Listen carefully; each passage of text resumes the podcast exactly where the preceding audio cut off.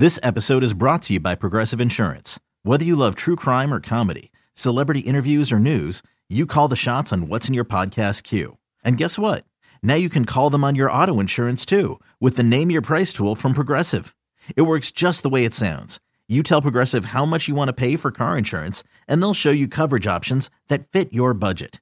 Get your quote today at Progressive dot com to join the over twenty-eight million drivers who trust Progressive. Progressive Casualty Insurance Company and Affiliates. Price and coverage match limited by state law. Reds going for the sweep of the Brewers on Cincinnati Zoo Night at Great American Ballpark, and no animals were hurt in the making of this highlight. Let's pick up the action. Top of the first, Ryan Braun facing Homer Bailey. One and two and holding, and a pitch. And a swing and a rocket deep down the left field line, and that is a home run, and it is one to nothing in favor of Milwaukee. Coming to the plate here in the third. And this ball hit high and deep into right center field. Hamilton on the run, not going to get it. Another solo home run for the Brewers, and it is three nothing Milwaukee.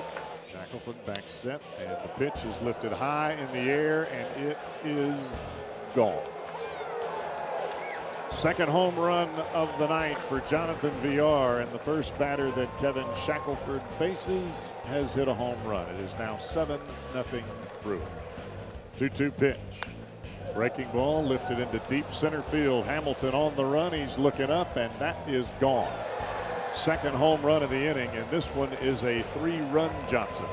And it is now ten nothing Brewers. Nelson. Swing and a miss. A slider off the plate away. One down. The oh two pitch. Swing and a miss. He struck him out. Number ten on the night for the right-hander Jimmy Nelson.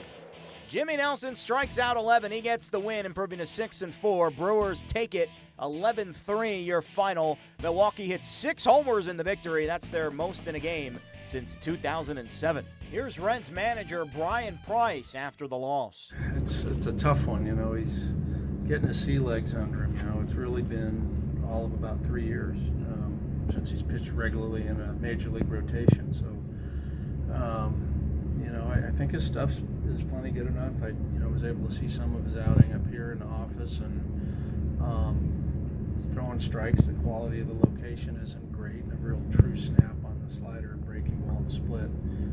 Haven't been as good as we've seen in the past, but we're also talking about a guy who would would uh, you know be making his early season starts right now, and uh, uh, so yeah, it's it's a challenge. I think he's got just got to kind of get himself back into the mix and uh, and just battle through. You know, we certainly know there's a better pitcher in there. On the play that you didn't agree on, what did they tell you? The ball looked like it got stuck, but he played it. Is that the reason? No, maybe. No, you have to play those. You know, we we don't. The, the, the alternative is if you don't play it, the runner can circle the bases, and then they decide the same. They make the same, come to the same conclusion that the ball wasn't lodged under the the outfield wall, and it ends up being a, an inside the park home run. So you have, we, we tell our guys now to just play everything. Uh, don't go into the Ivy in Chicago if you can't see the ball and look around for it. But there's a ball that you see. If you have to dig it out from under a bench or a fence or whatever, do it, and then we can go to replay. Um, So we've gone through this with M L B, and one of the catalysts, I think, was the ball that, that uh, Joey hit against the Dodgers down in the right field corner, and it got lodged under the outfield fence, and Yassiel Puig raised his hands, and then they yelled at him to throw the ball in, and he did. And what happened on that is Joey made it to third, it drove in a run, and then through replay, uh, the umpires decided that the ball had been trapped, and that Joey would go to second, the lead runner would go back to third base. We ended up not scoring, so, you know, when we challenged it, that was with an understanding that the ball had been lodged, and we're in the exact same scenario as we were against the Dodgers. And so when one of one of the situations, it cost us a run, and in another situation, it gave the other team a run. And I, I didn't like that. I didn't think that was equitable. But you go back and you look at the final view, uh, and the ball is under the fence in the exact same area, but it's loose, meaning that it's not pinned. It's not pinned under there. They got the call right. It's it's ambiguous to a certain degree, but the ball was loose. It was in the exact same spot, but it was loose compared to being gently lodged in there. I think they're both equally capable of being pulled out from under the fence. Uh, the distinction was one was considered lodged and one was considered loose. So it, the tech, they, they were right with the call, and and, uh, and they got the call right. I know it's tough to talk about it, but uh, Joey Votto has just been playing out of his mind this year. Two more home runs. It's the most he's ever had before the All-Star break. You see him in a better streak than he's going right now? Uh, not for power. You know, not for power. I mean, if you remember, it was only starting about this time last year that he was on base at a ridiculous pace, and his batting average went, you know, from well, maybe the low two hundreds, two twenty, up to well over three hundred, and then all the damage started to come. And so I've, I've seen, I had the good fortune of seeing him really, really good. Uh, however, I have not seen uh, this type of power display uh, and the consistency of barrel on ball for power, you know, since I've been here. Homer Bailey lived up to his namesake, serving up three long balls in Thursday's loss against the Brewers. Here's Bailey on his performance. A couple of mistake pitches, you know, one Braun obviously, you know, just didn't finish the pitch very well, kind of put it on tee there for him, and a guy like him is going to do that. Um, other ones, you know, just it seems like everything they hit in the air went out of the park. And, um, you know, just not quite as sharp, but a little bit better than last time, which is not really hard to do. But, um, you know, it's just kind of a process. I mean, it's not not the first time I've had two bad games in a row, so we'll just keep going until it kind of sharpens up.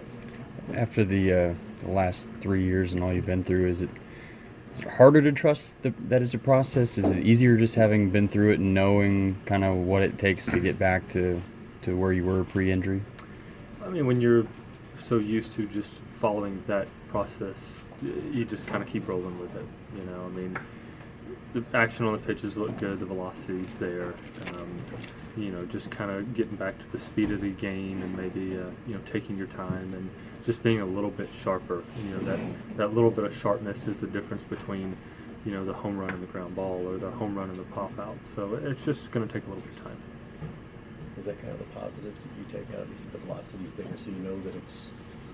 It's there, it's just the sharpness. Not as much velocity as much as it is um, the command of pitches. You know, when when you start, um, you know, if you're throwing six out of ten where you want them, and then every time it gets a little bit better, and then a little bit better, and then a little bit better. And, and that's when, you know, those pitches, you start getting those outs instead of hits, or those ground balls start finding gloves a little bit easier, you know, stuff like that. The Reds welcome the defending world champion Cubs to Cincinnati. Okay, picture this. It's Friday afternoon when a thought hits you. I can waste another weekend doing the same old whatever, or I can conquer it.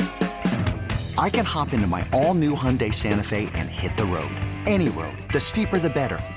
Because my all-new Santa Fe is available with H-Track all-wheel drive, so I can hit the trail without a worry in the world. Heck, with three rows and best-in-class rear cargo space, I can pack the whole family in with all our gear. We've got available dual wireless charging for our phones, so we'll never lose touch with civilization, and we won't lose touch with the primordial power of Mother Earth. So which is it? Waste the weekend or do something a little more epic? And conquer it in the all-new Hyundai Santa Fe. Visit Hyundai U S A dot com or call five six two, three one four, four six zero three for more details. Hyundai, there's joy in every journey.